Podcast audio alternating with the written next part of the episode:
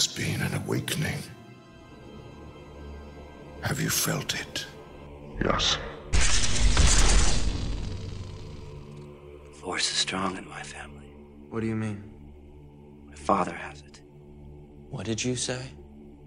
I have it. Liar! My sister has it. I don't know where you get your delusions, laser brain. Take it back. This is it. Jet! I can hold it. Pull up! No, no.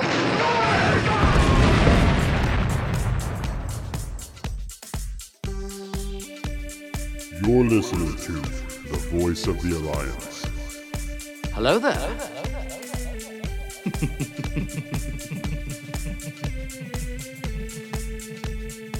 You are listening to the voice of the Alliance. This is Gerard Bear, and I am joined this evening by several very special guests. Tonight is going to be our last Jedi roundtable and discussion um, on the new movie. I am uh, first joined by Brian Karasik from channelstarwars.com. That's me. Thanks a lot for having me on board, Gerard. Good, great to be here. No problem. Thanks, Brian. I also have uh, another special guest, Daniel Miller, who is also from channelstarwars.com and the newest member of the Alliance of Star Wars Fanatics admin team. Yes. What's going on, dude? It is always uh, good to be on the mic. We also have another admin from the Alliance of Star Wars Fanatics, Chris Ryan. Hey, how's it going, guys? Great to be here. And last but not least, we have young Connor Shakiti, who was also an admin from the Alliance of Star Wars Fanatics. What's up, everybody? Great to be here. So we are pretty pumped. We are four days since the release of The Last Jedi. Um, I think most of us have seen it multiple times, some more than we may want to admit it. And I got to tell you, I personally, I think this is a fantastic movie. I came out of the theater for the first time thinking it was a nine. Saw it for a second time, and I think my my score even went up on that. I mean, it's just it was nothing that I expected. Things that I wanted to have happen did not happen, and I'm literally 100% okay with that. I mean, I think it was a fantastic movie. Um, we're going to talk a little bit about it, stuff that we liked about the movie, um, and depending on how much time we have, we can get into um, a little bit more detail about different different things that happened in the movie. Um, but what I'll do is I'll, I'll start off with you, Brian. We'll uh, we'll ask you what uh, what specifically did you like about the movie? How do you feel about it? I love the film. I've also seen it twice. I saw it Thursday night, opening night, and then I saw it again Sunday afternoon with a little less whiskey and a little more attention being paid. Thought it was amazing. What I liked most about it is how it turns conventions of Star Wars on its head. We've been all, you know, we were happy to accept the Palpatine Vader paradigm with Snoke and Kylo Ren. They flipped that on us to, you know, by killing Snoke in, in the middle of the trilogy. Now Kylo Ren is the big bad. We expected the dragon to be defeated slash redeemed before killing the big bad. Now the big bad's dead. The dragon's become the big bad. I can't think of another major franchise where that kind of a story flip has happened. So excited that Rey. Well, this is debatable, but we're going to go with. I'm just going to. I'm to believe Rey. I don't believe she's an unreliable narrator. She says they were nobodies, and this is a huge point of contention on Oh, basically every every Facebook page I've been on. And I can see you can read it both ways, but everybody appears to have forgotten that Kylo doesn't tell Rey her parents were nobodies. Rey tells Kylo. Everyone's like, "Oh, Kylo was lying. He was just manipulating." He wasn't. How could he lie? She's the one who said it. He said, "You know, you've always known. Say it." And she says, "They were nobodies." Like it's not, it's not Kylo tricking her. So I was excited about that. I, I've we've talked about this on our podcast, the Star Wars Hour, over on Channel Star Wars, where Daniel had pretty much convinced me. I was willing to accept her being a solo. I, I feel like making her related to anybody though is a predictable and trite, and b it kind of takes agency away from her. You know, like every as I'm fond of pointing out, and Gerard, you and I have talked about this online.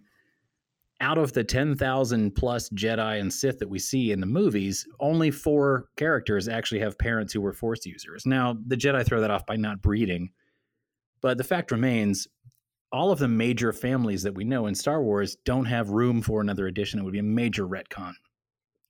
But when it comes right down to it, I was just I didn't want her to be a Palpatine. That was my that was my bottom line. Just don't make her Palpatine. I'll, I'll accept anything else. But having her be Yeah.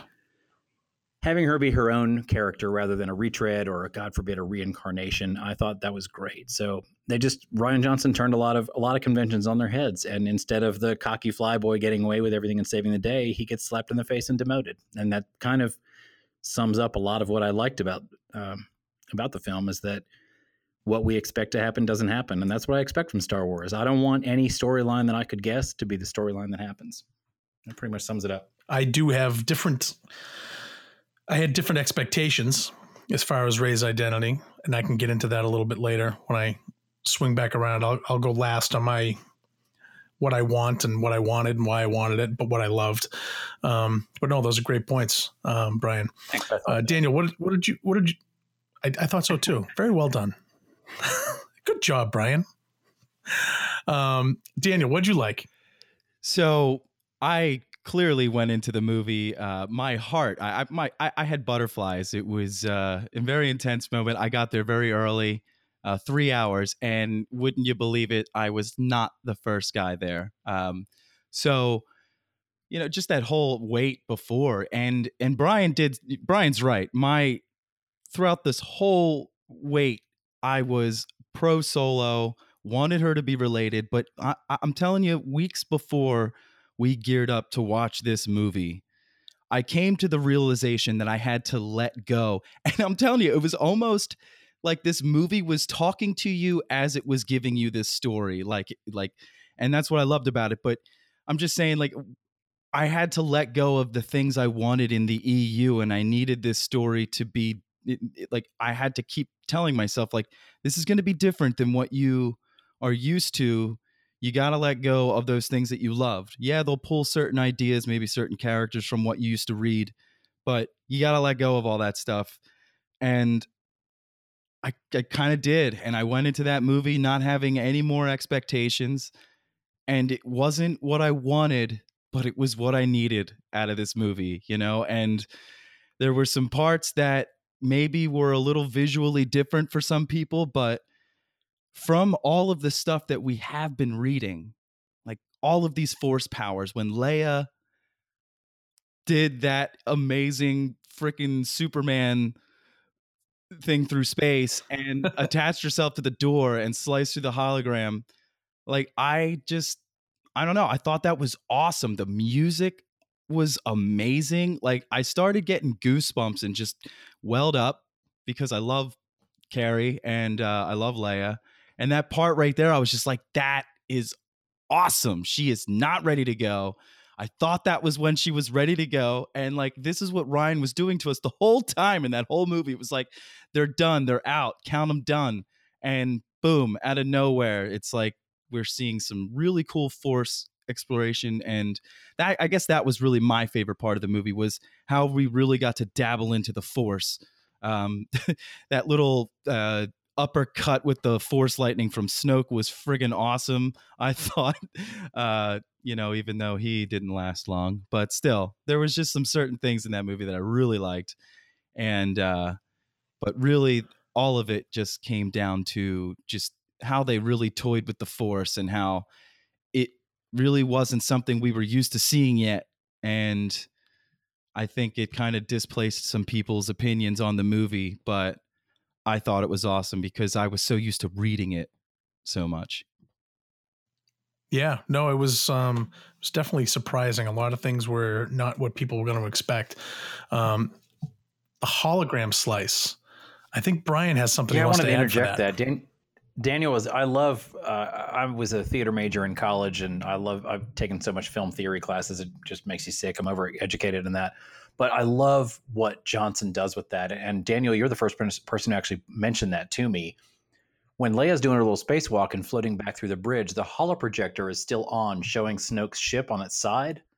And as Leia flies up to the door, she cuts through the hologram of the ship at the same point that Holdo's ship cuts through it later in the film. And it's just a brilliant piece of work. And I didn't notice it until Daniel had pointed out to me the other day. I was like, wow, that is that is some impressive filmmaking there. You can tell you can tell Rian Johnson's done one or two of these before. Well, I mean, it, it wasn't necessarily me, but it was something that was circulating around that a couple people caught on to that whoever did point that out, uh, kudos to you guys. But uh, it, it was, it was just, uh, I mean, I just had to bring it to light to everybody else because it, it really was some cool stuff. Did she actually cut through the supremacy in the same spot where It's the very Raddus went close. through? I mean, that I yeah, don't remember. it- it- it's was it pretty close? Yeah, because like I when I went and saw it my second time, I was looking for it. So I I watched Leia Yeah. float through it, and I was like, okay, so the angle it's at, like, I mean, it's it's a close enough to where you know that was done intentionally, in my opinion. They do some amazing foreshadowing in the film with between that and Luke saying, "What did you think I was going to do? St- go out there with a laser sword and face down the whole First Order?" Cut to Luke goes out there with a laser sword and faces down the whole First Order. Man, that was that, that was pretty great. There's a lot of good little uh there's a lot of foreshadowing in there. Another one of those. I- When I was on the second watching, I was looking for this, but Luke doesn't actually leave footprints in his fight with Kylo, and it's a it's a subtle but definite there clue.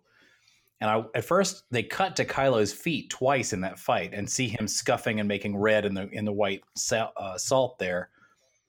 And I, at first, I thought I was like, "Oh wow, look at Luke can you know tell when he's about to attack because he flexes his feet or whatever." Like, nope, they're just saying, "Look, Kylo's leaving footprints," and then they don't cut to Luke's feet, but in every aerial shot, you can see he is not leaving the red footprints, and that's your first clue that he's not really there.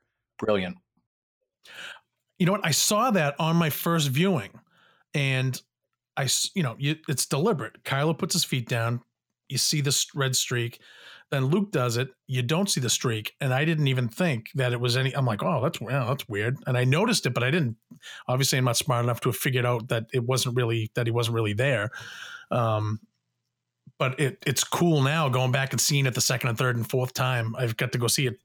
It's it's it's it's really cool. It's stuff that, you know, if you're paying attention, which I really kind of wasn't, but anybody that was paying attention could kind of start piecing right it together. with You know, when he does that different. Matrix lean back instead of blocking the lightsaber. Like he can't block Kylo's saber because his saber is not really there. And of course, the fact that he has the saber is also a bit of a giveaway since that saber broke in half ten minutes prior to that. yeah. And it was it was just funny. Like they never, you know, people like, oh, they were fighting. He had to have been there. I'm like, watch the movie again. They never connected. They never they never engaged. Like, It's it's just an amazing fight. I mean, even without Luke striking a single blow, it's still some of the best lightsaber fight. Uh, I think. I mean, it's my I'm on record as my favorite lightsaber duel being the Sidious versus Maul and, and Opress in Clone Wars. But that was that was an amazing one. one. I came out of the Last Jedi loving Luke Skywalker more than I ever did after Return of the Jedi. It, it's just seeing him as seeing him as, as a flawed individual. And I loved, loved when Kylo tells Rey about the night the temple burns. It's subtle but clear. Mark Hamill's portrayal of Luke in Kylo's retelling, he's angry, he's savage, he he strikes first, but then in Luke's retelling, he's you know he's ashamed he's he's sorry and he's and he's remorseful that that he even had those thoughts much less that that ben saw him. And it's just the way that when you have a different narrator of the flashback the flashback is portrayed differently. It's just such a beautiful piece of work. I, I can't believe that I, I can't believe that people don't don't see it and appreciate it. It's it's disappointing to to hear any kind of la- you know backlash on that because it's so Yeah. carefully constructed. I, I this movie to me, the whole before we pass the torch on to the other guy. Sorry, Chris and Connor, but the, my whole like the whole time I'm thinking was the whole underlying theme to this movie was identity. Like every one of them were trying to figure out who they were and what they were doing. Poe, uh, Luke, Rey, Kylo, they they all had a- moment of identity uh of of of trying to figure out what they were doing and wh- where their what their purpose was and uh that's what i got from that movie as well I think the only one that was unsh- uh, the only one that was sure of his identity was Snoke. Snoke. Yeah. but I will not be betrayed. Two seconds later, gets betrayed. right uh, you know So, yeah. they say that we've heard uh, complaints that Rian Johnson doesn't include the line i've got a bad feeling about this i, I think when when snoke says i cannot be beaten i can just hear palpatine i've got a bad feeling about this I know it's it's good stuff. I don't want to take all the nuggets away from uh, the other guys. Chris, um, what are you thinking, bro? What was your uh, What's your take? What's your uh, what's your favorite stuff? All right, so uh, for me, my favorite part. All right, if you remember the part right after uh, the Lucasfilm logo pops up, and then the moment after the kid with the broom, those are my favorite parts of this movie.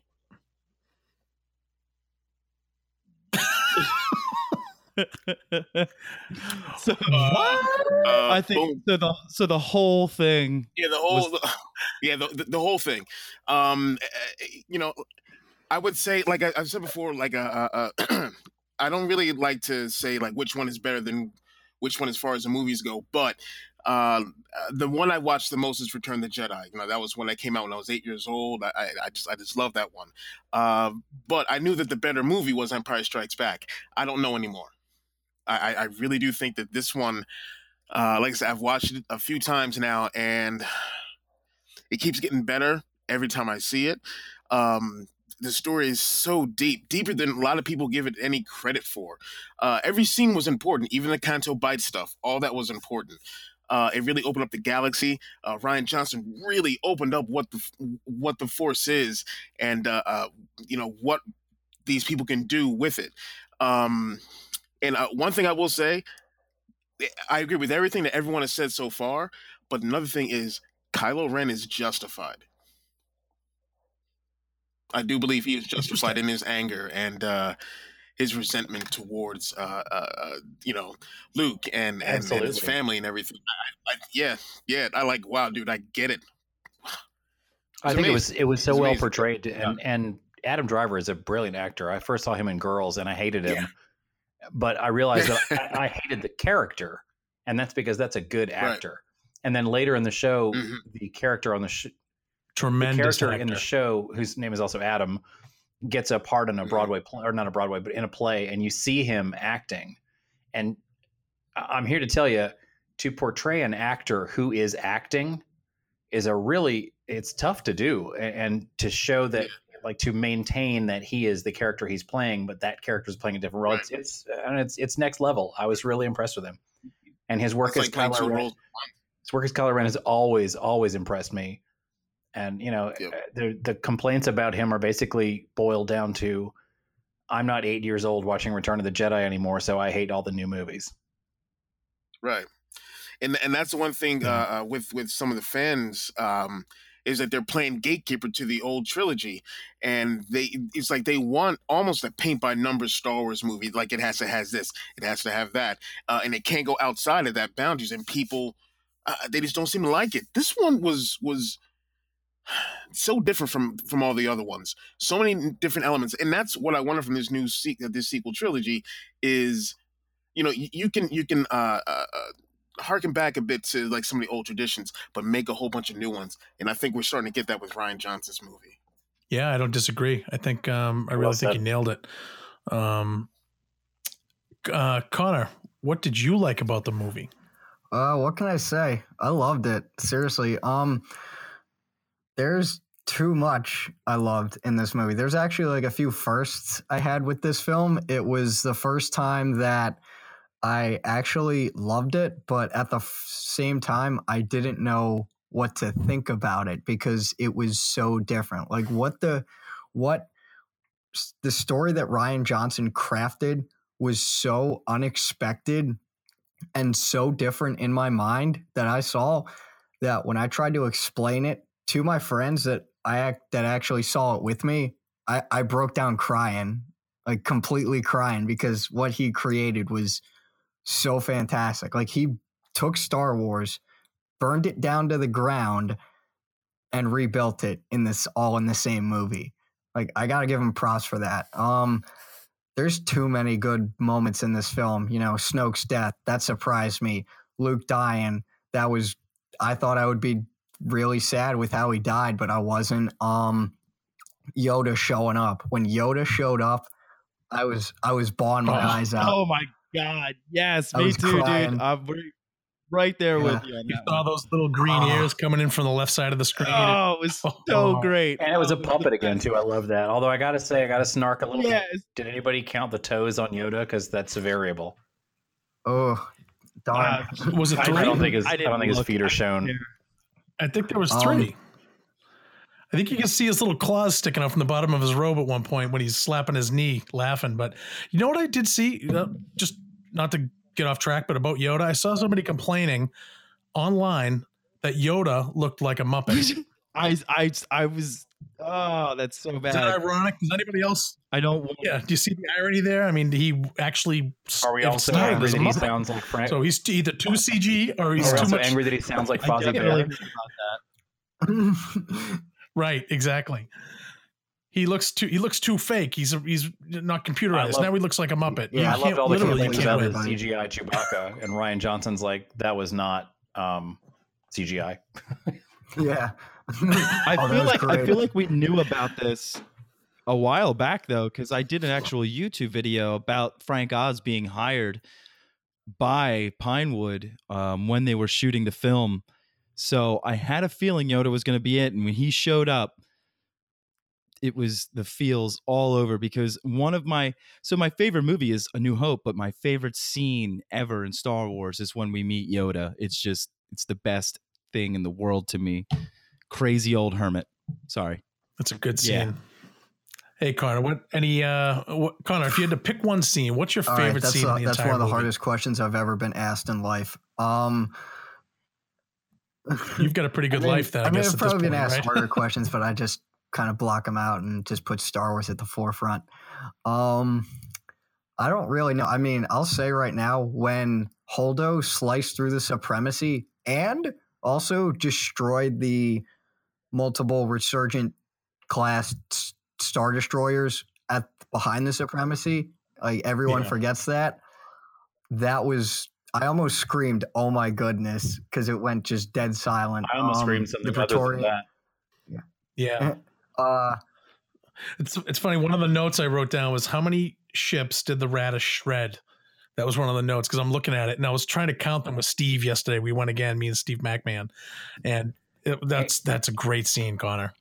Snoke Snoke's death, I was surprised, and then I realized, oh wait, this is kind of like the Emperor dying in Return of the Jedi, and everyone, at least as far as I know, because I was born in '97, probably was very ticked off at that as well. I mean, I don't know, but I wanted to chime in that we first meet Admiral Raddus in Rogue One using a Star Destroyer to smash into another Star Destroyer, and then in Last Jedi, Holdo destroys Snoke's ship using a Star Destroyer or using a ship named the Raddus. I just think that's a nice little bookend.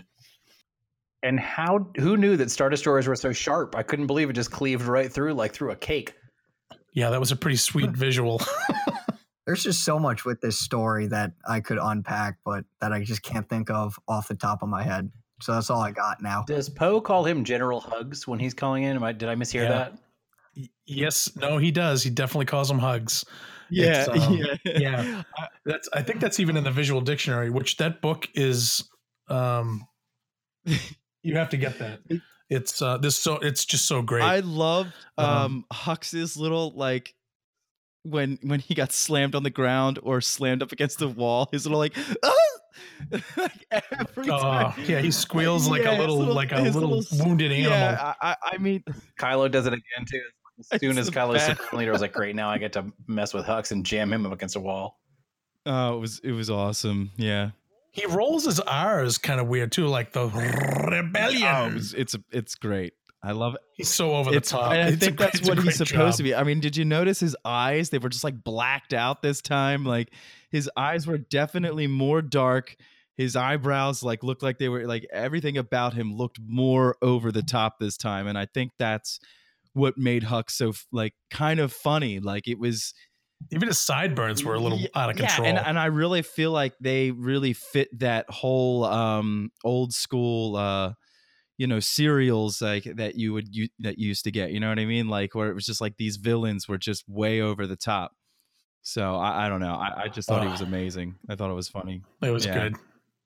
Connor, you got anything else yeah, to I just on that got one, something buddy? else to say. Uh, Rey's parentage reveal.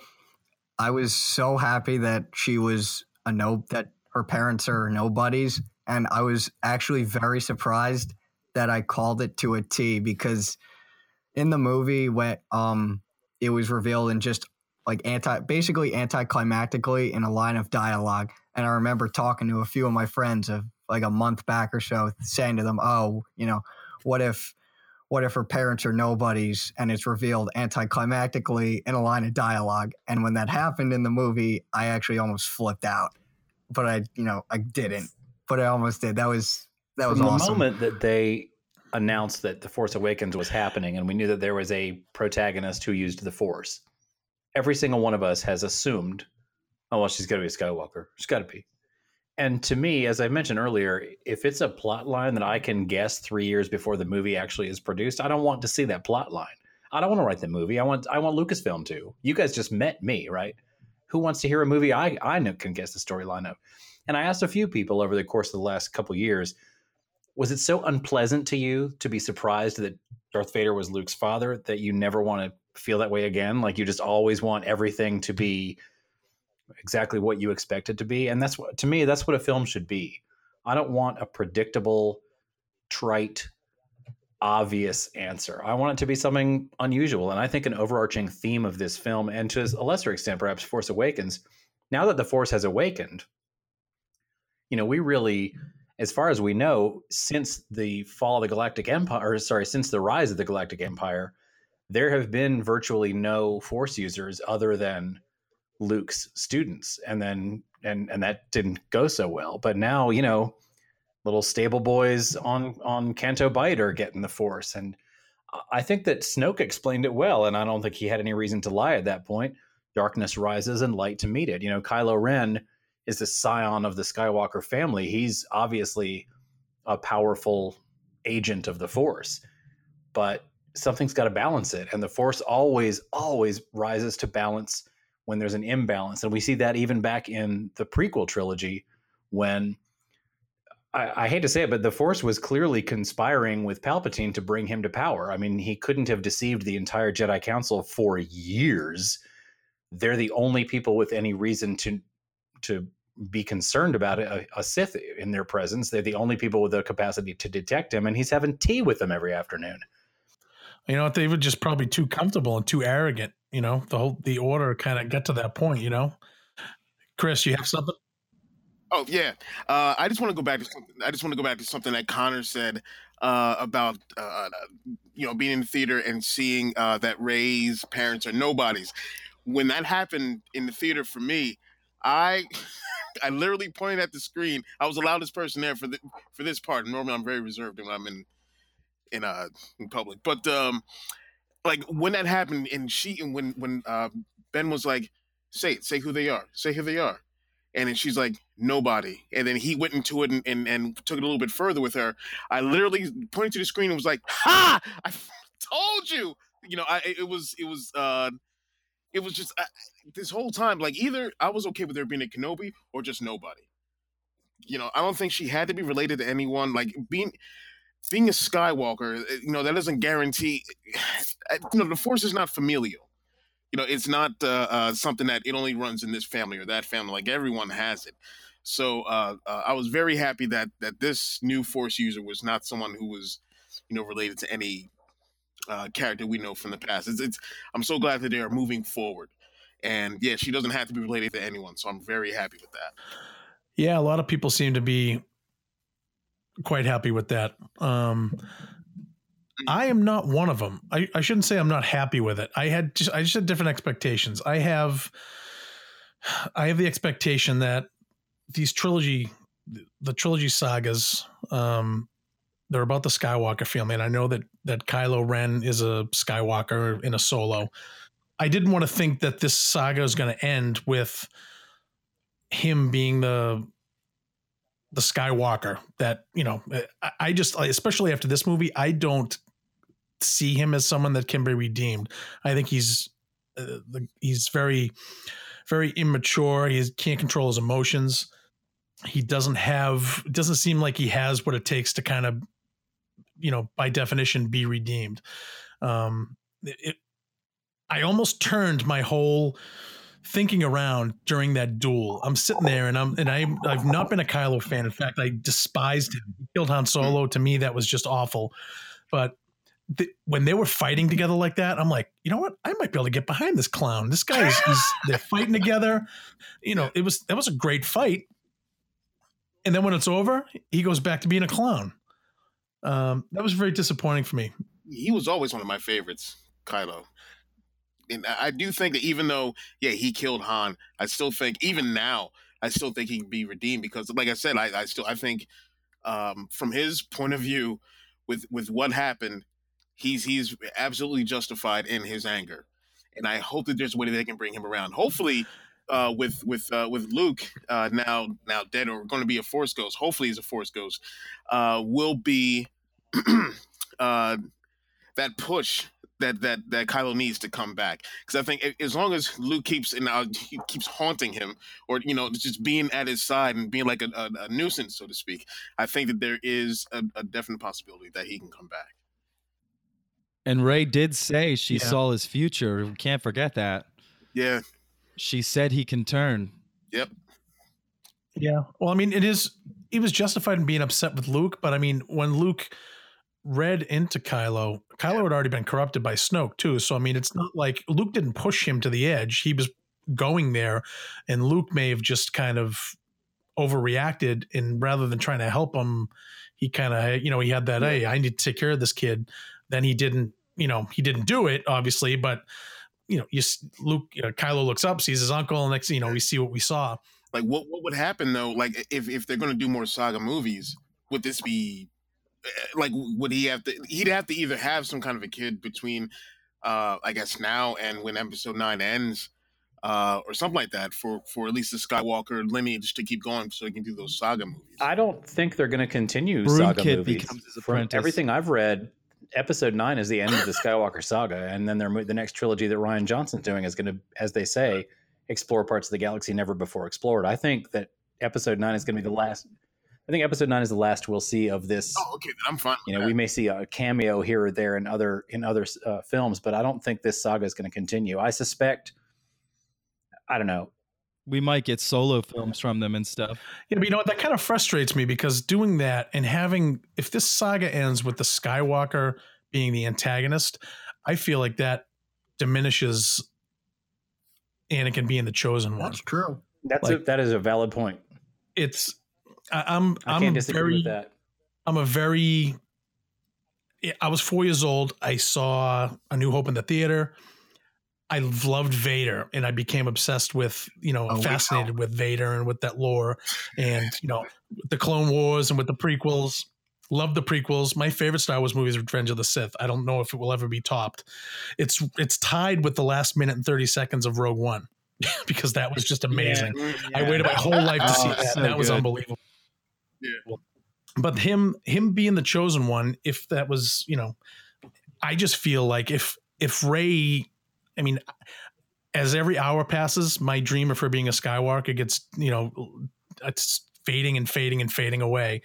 But if Kylo, if he if he gets if he does get redeemed, I don't think that's terrible because he's just he- he's a good bad guy, and I like I literally don't like the character. I mean, I like it, but I don't like him. You know what I mean? Um, he's a great guy to to root against, in in my opinion. I mean, tons of people like the guy, but he's just not like Vader to me, and I probably shouldn't have liked Vader. Maybe that that says something about my psyche, but um, it is definitely you know, like I said, it diminishes that chosen one kind of thing, and it just, I, I don't know. To me, it just doesn't seem right. But all that being said, I still saw this thing, and I walked out of there like, man, this movie was awesome. I mean, this is my, this is my second favorite out of all the movies. This is right below Revenge of the Sith as of right now. Um, That's funny. Revenge of the Sith and Return of the Jedi are my top two, and they're mainly because those are the Palpatine heavy ones. I'm a Palpatine cosplayer, voice actor, collector.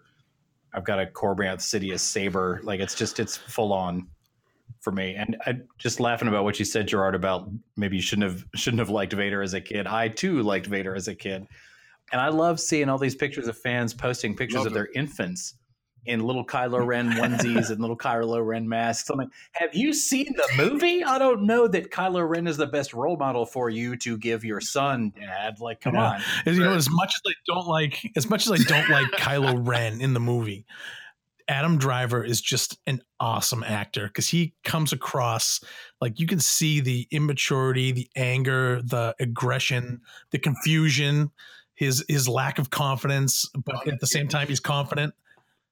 I, I my favorite my favorite part was they were filthy junk traders and they sold you Yeah. for drinking money. I just I just loved that for some reason. I don't You don't have a part to play in the story. When Snoke is complaining to him about how you Yeah. um, you take off take that ridiculous thing off and, and whatnot, he's talking trash to him. But Kylo's when he first even through the helmet, I gave you everything, everything to the dark side. Just you can feel like, what's it going to take with you, dude? And I, I, in hindsight, I think that was the first Yeah. step towards I'm going to kill you, you withered old bugger. Can Yeah. we talk about Snoke's bell, Snoke's ball gown? Like I, I, I've always said, I think I the loved- Sith really wanted to be secretive about it. Maybe they shouldn't wear all black and wave around red lightsabers. But now that I see what a dark sider who doesn't wear black looks like, I'm like, maybe let's go back to the black. His his voice sounded much different to me uh, when you actually got to hear him off the hologram. Like he had a, a much different way that he delivered himself uh, in in the Force Awakens, and then when you got to see him, he was more relaxed and he was just like laughing and. I don't know. It was just kind of cool to see Snoke just chilling back, and like I, I, I thought he was awesome Yeah. actually when when we're like watching him. Uh, but yeah, I, I don't know the, the the gold suit. Like you could just tell, like his confidence and his arrogance. It just it just shown how everywhere. great was how great was it to look at him after he got cut in half and they cut to his face and his His tongue tongue. sticking out? You know, he looks like a. Yeah, It's just that was great. That's probably terrible to say. Snoke's not really dead, tongue hanging out, cut in half.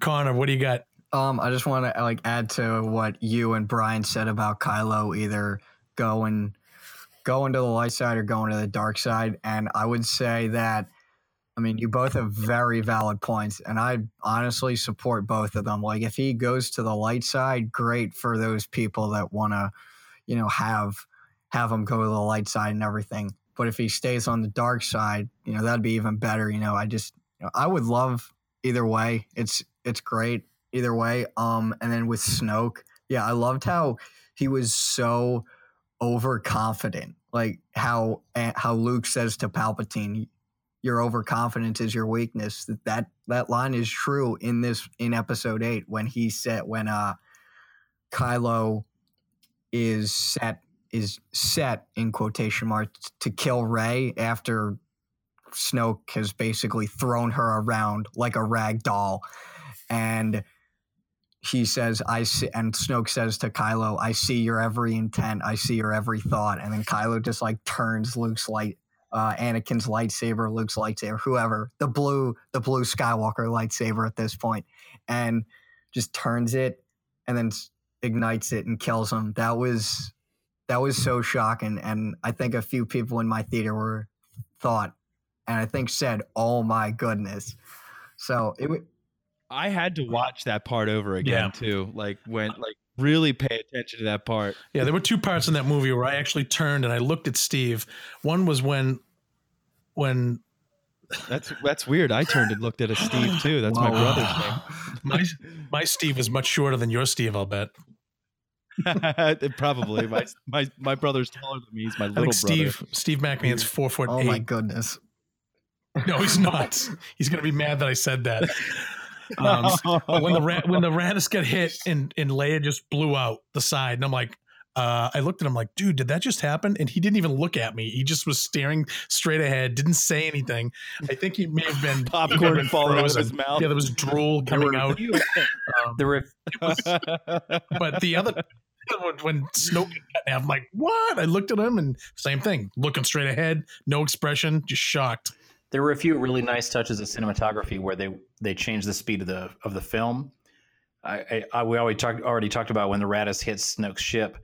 Uh, that you know that it's almost it, feel, it feels like 10 15 seconds of just dead silence and that's the first time in star wars we actually see space that doesn't carry sound but the uh, if you notice there's just a, just for a minute but right at the beginning of Rey and kylo's fight versus the praetorian guards they it slows down for just a second right as they first engage and it's it's so it's uh, yeah That just was that great. moment of slow motion and then here we go guys and it was just unbelievable Wow, that was a good fight. Chris, you got you got something? Uh, yeah. Um, I think ever since the Force Awakens ended, like you know, we realized who uh, Kylo Ren was. Uh, you know, when Han first said his name. For two years I've been calling this guy Ben Solo because I'm like, okay, I, I still think he can be redeemed. He can come back.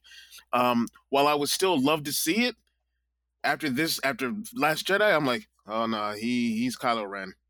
He's like he he is. Yeah, Yeah. he's gone around the bend. Yeah, Yeah. and I Yeah. think one of the other awesome things about this uh, going forward, um, after Force Awakens, everyone everyone had their theories and everyone had their speculations on on what was going to happen, who was going to do what, and all that kind of stuff. Um, after this one, I have no idea where they could go from here, and I love that. Yeah, me too. Oh man, that is such a good feeling. Uh, like it's like where do what do you even want to speculate? Like it's Yeah. ah, you know what? we were so wrong once, and and now it might be a JJ Rian tag team. You know what I think? I think Same. Kylo's really gone round the bend. Oh, Yes, oh, nice. I love it. uh, I gotta, Oh, I gotta geez. go. That's awesome. Oh. No, waka waka. Waka Oh. waka. You guys had it. I need a drink. So the fight scene, though, like what Brian was talking about, uh, I just wanted to say one thing about the fight scene when she throws him the lightsaber and he just clicks it on like a gun and just Yeah. pops that dude right in the face. He blasted him right in the eye awesome. hole. That was awesome. Yeah, yeah, it was amazing. Uh, that that whole Yeah. fight scene was really I'm good. telling you, that fight scene turned me around. I'm like, this guy. It it was a great fight scene, and like the music playing with it, and you're like starting to feel hopeful, and I'm like, this is great. They're teaming up. Um, and then I get disappointed. And then he Yeah. goes, "And your parents were filthy junk traders who sold you for You're drinking." piece of money." gar- you're a piece of garbage. but I mean, oh my god, it You're awesome, you're awesome to me. Uh, you know what? Nobody nobody ever taught him how to talk to Yeah. girls. There's a funny moment. I- Yeah. it cracked me up both times I saw the film when Kylo says, uh, like right after the fight, he's like, "I want you to join me," and he basically gives Rey the "join me and we can rule the galaxy together" as father and son line, and it, it's like Rey's. but he adds a please. It's it, it, it's like Rey has seen the other movies. She's like, "Oh, dude, don't do this! Like, come on." We've all seen Guardians of the Galaxy two. We've all seen Empire Strikes Back. Like, we know the "join me and we'll rule the galaxy together" thing never works out. Like, come on don't go this way. I just thought that was funny. There's there's a few. Yeah. We talked about the comedy and you know Poe messing around with the guys and, and uh, with with Hux. There's some really funny moments like having Gareth Edwards taste the salt and go, "It's salt." Like it. That wasn't Garrett that tasted it. Oh, wasn't it? Who was that? It- he was. No, he- Gareth. Yeah, Gareth. Okay. Gareth Yeah. was next. Yeah. All right. Well, my bad. I don't know what Gareth was. he was like. there. I'm- He was in sorry, that Gareth, scene. friend of the show. Um, but the fact I I've seen a few people comment online that like you know little known Star Wars fact the planet Crait is actually the condensed tears of of uh, TLJ haters. But you know Oh, like I love that. tasting like add salt, pretty salty out there. That and um, when I, I I don't know when when Rey when Luke tells Rey to reach out and she reaches out her hand, that's a that's hilarious. But then what Luke does to her is really funny. Like when he smacks her with that Oh. little ow. It's the Force. It's really strong. I also, yeah, I also love when he asks her, "You can't be from nowhere," and she says she's from Jakku, Jakku, and then Luke replies, "Yeah, it's pretty. Yeah, it's pretty much from nowhere." That's awesome. And he's from God. Tatooine. What are you talking about? Oh, Yeah, really. Speaking of Tatooine, But how can, Boom. can we address the, the two sons moment as he's as he's dying? that was beautiful, That- Oh, that was so. poetic. That that got me. I was all right. Good. So that was a thing that happened. Yeah. I was kind of Just like, for a minute. Yeah. Although Twin sons?" sons. Twin was like, there. too. I've heard it said and that it faded away, right? Yeah. Yeah, that- okay. that- that does orbit's Ahch-To two actually sons. have two sons, or was he just was that? I I, could, I wasn't clear because like in the very next shot you don't see both sons. It does, and I'll read. Oh, I'll let you guys talk. Let me find exactly where it says it in the uh, visual dictionary. But yeah, it's it, it has two suns. It orbits two. That suns. was uh, again. I came out of this movie just absolutely enamored of Luke Skywalker, and and I, he's I have perceived him as my foe and an upstart since I was nine. So to to have this movie turn it around and like, just watching him. Oh, I- I never liked Superman as a kid because he was just unstoppable, and Luke, barring one, you know, two weeks after he learns there is such thing as a lightsaber, he's fighting Darth Vader and surviving. And it seemed no, go hey, ahead. Kylo Yeah. is. Oh, sorry. No, no. I was well, just. Uh, I was just saying that, like seeing ahead, seeing him, Sorry. seeing his regret over his failures just it, it was moving and I, I love mark hamill i love his work as the joker and as Cocknocker and just all i, I love everything he's in um, but but seeing him you've not seen Jay and Silent Bob Strike Back it's unbelievable work So good. No, I know. I, I've seen it. It's just like you brought that It's up as one of his most moving pieces. touching moment with the way the way he punches Oh, jay right in the crotch Oh man, when, Uh, no, so any- when he any- was on, when, but see, yeah, that's the, the feeling he puts in Sounds like the feeling he puts into that podcast. that character is, is amazing to me, and I felt him more as a, a more of a person than a demigod in this movie. And yeah, I've always made jokes about yeah, you know, that's what Jedi do when they mess up is they go hide on a remote planet and wait twenty years, someone else will show up, it'll be cool. Like, you know, uh, the snark and the cynicism has become such a part of my appreciation of the film, and you know, like I, you know, I, I portray Palpatine as making fun of stuff like that all the time, but I was, you know, tears in my eyes walking in that movie. Like I, he's, I can't believe he's gone. And I, you know, we're going to see him as a Force Ghost in the next movie, right? Like, Yeah. surely. Yeah. He even told us. He Oh, said, "See yeah, you around." yeah. I mean, you know what? Please, So- Yeah. please, please, somebody tell me that we're going to see Luke and Anakin Ah. side by side trying to. Tears. that would I mean- be something to redeem Kylo. I'll just yeah, I'll just walk off Oh, into the man, sunset at that be- point. I'm just gonna let. I'm out. Here we go. I've seen it. right. Yeah. To take it from the end of the movie what Brian was talking about back to the beginning, I loved also Kylo's "I'll show you" moment after Snoke gives him a bunch of crap, and then he gets into his uh, tie slicer Silencer. and uh, goes to shoot up mommy's ship and goes to pull the trigger. Is it the? Is it, silencer. is it what is it? Silencer. Oh, forgive me, everyone. I'm gonna get destroyed. No, D- for that. DJ was the Oh, whatever. slicer. Yes. That's right, DJ. Whatever. I know what you meant. I His know you ship, meant. His ship, his really cool starship That spins that around. when he decided to try to shoot mom Yeah. he couldn't do it he couldn't shoot mom and it was awesome because like it flipped back from leia to him and his eyes just do it. welling up and he takes his hand off the trigger and when the, his boys end up his wingmates end up flying past him he had a little bit of like that oh no like kind of look like just for like a hair and then just let it go i guess after that happened um, but I, I mean, it, did, did he feel her Probably. go? Like he would have felt that, How right? did how You did we like So- Admiral Holdo? I loved her. Um, Yeah. that was uh, the one thing. Um, I was unsure of Daniel, her. have you read the first, though. Leia book? Apparently, she's introduced in I that have. book. Is that right?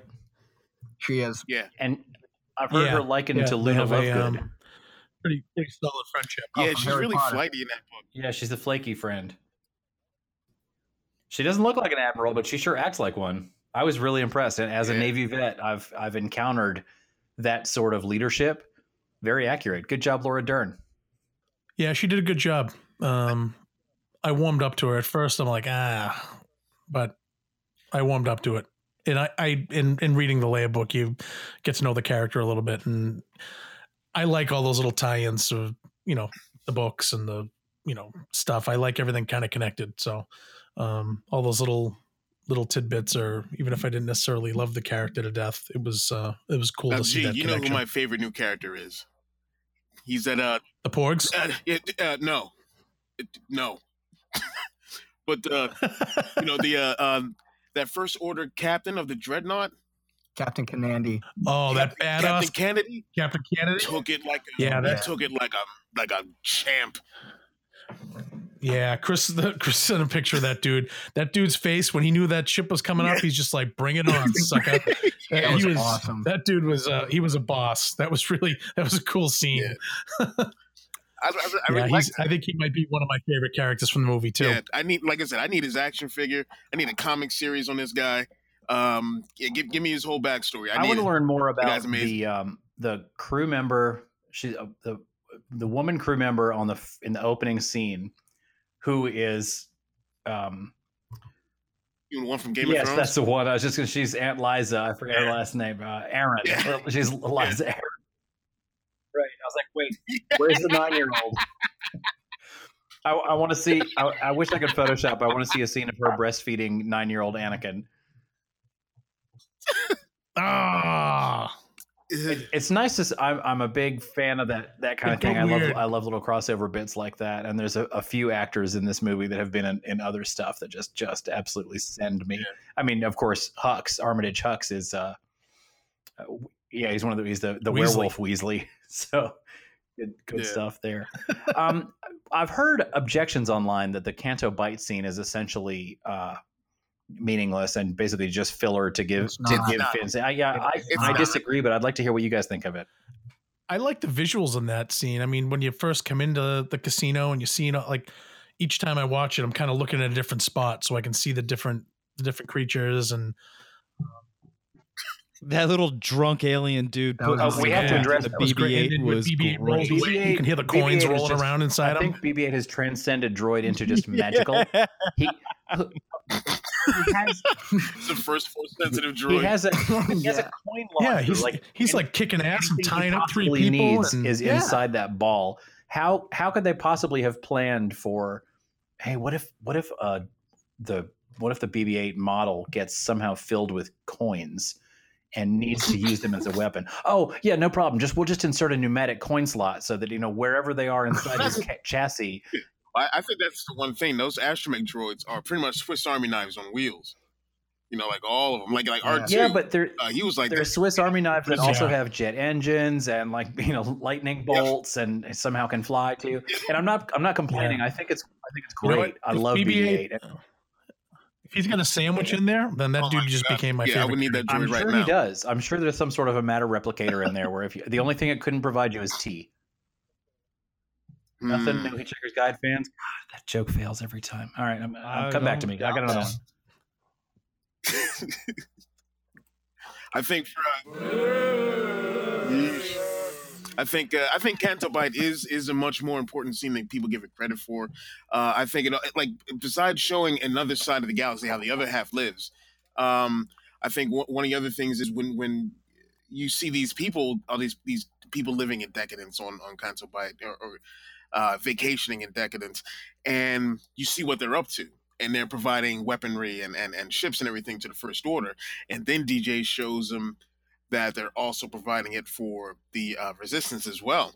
I think it just it just shows that he, he, he- I mean he is definitely right. He's not um he's not wrong in any way, DJ, and everything he's talking about. Um, so I think that's one of the awesome things uh, about this scene. I do think it's important. It may have drug on a little bit, but I do think it, it is it is equally important to help broaden the galaxy and, and show people uh, more of what uh, what this uh, sequel trilogy era galaxy has to offer. Yeah, Canto Bight was actually a pretty cool sequence. I remember when it was being first described behind the scenes as kind of like a casino place. And Yeah, Space I- yeah, I was I was on board with it. I was like, all right, sweet, a ri- a rich hive of scum and villainy instead of a poor hive of scum and villainy. Sign me up. I'm ready for this. And when um, I remember when they went to it and they showed um like the outside of it like with the different aliens dressed up all nice and everything i automatically latched onto it. My first initial thought was that is really cool. And then john williams like the his Canto Bight sound part of the soundtrack was just absolutely amazing what he conducted there. That was beautiful. I love that. Yeah it was i mean yeah it was a little long at points but you know what? This movie's two and a half hours for those that forget. So it is a long movie get over yourselves um Yeah. and uh yeah it was it was awesome and and brian i think it was you that talked about holdo i just want to go back to that a bit um my one favorite part of that movie was the dynamic between holdo and poe being just like that classic military commander versus like a hot shot soldier or trooper or pilot or whatever Yeah, absolutely. that was, was anyone else thinking Top? I was thinking Top Gun when I oh saw okay that. okay Yeah, Except was it's just the thinking, reverse like, of because Top, in II. Top Gun, Maverick gets away with everything by vir- by virtue of being Oh. good. You know, like he does. He never gets slapped in the face or or Yeah, shot. Well, I, lo- I loved that Leia That's- limps in with a cane and stuns him. Unbelievable. Oh, that was that was great Well, if it was Tom Cruise, if it was Tom Cruise, that wouldn't happen because because he's Tom Cruise. Right. He's he won't be in a movie where anybody. he She can't had that stun. That stun gun was set to full blast too. He I went love that they still the use the same graphic for that too. The blue rings. just like in A New Hope. Oh, let's let's Yep. touch on speaking of callbacks to A New Hope. There's uh, there were a few callbacks to earlier movies that I really enjoyed. First time we've heard Luke, well, obviously first, but Luke refers to Palpatine as Darth Sidious. Nice touch. yes, that was great. Yeah. I also really loved when he told R two, "There's nothing you can say that'll change my mind." And R 2s like, uh, "Hang on, let me let me go to the tape." Loved it. Yeah. That was And, a uh, cheap. That was a up. Was cheap saying, move. We got a little. It was a cheap move for me too. Like, oh come on, that's not fair.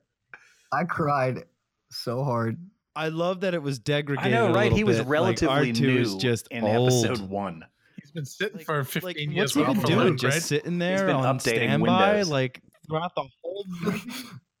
He woke up for just a little bit. Like R two is old. Like he he didn't play any part in this movie. Rarely C three PO played more of a part than R two did.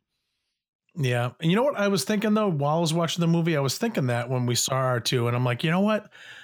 BB-8 is just so much more exciting because he can get around quicker. There's a lot of more, you know, it just Brian said it to me like BB-8's kind of like like a dog. Like it's just like, oh look at Yeah. you, you little guy, come here. And then even the way Poe treats him, like That's he's like, me oh, BB-8, what are you doing, my buddy? he comes out of the shuttle on Crait and he like rubs his belly. Hey.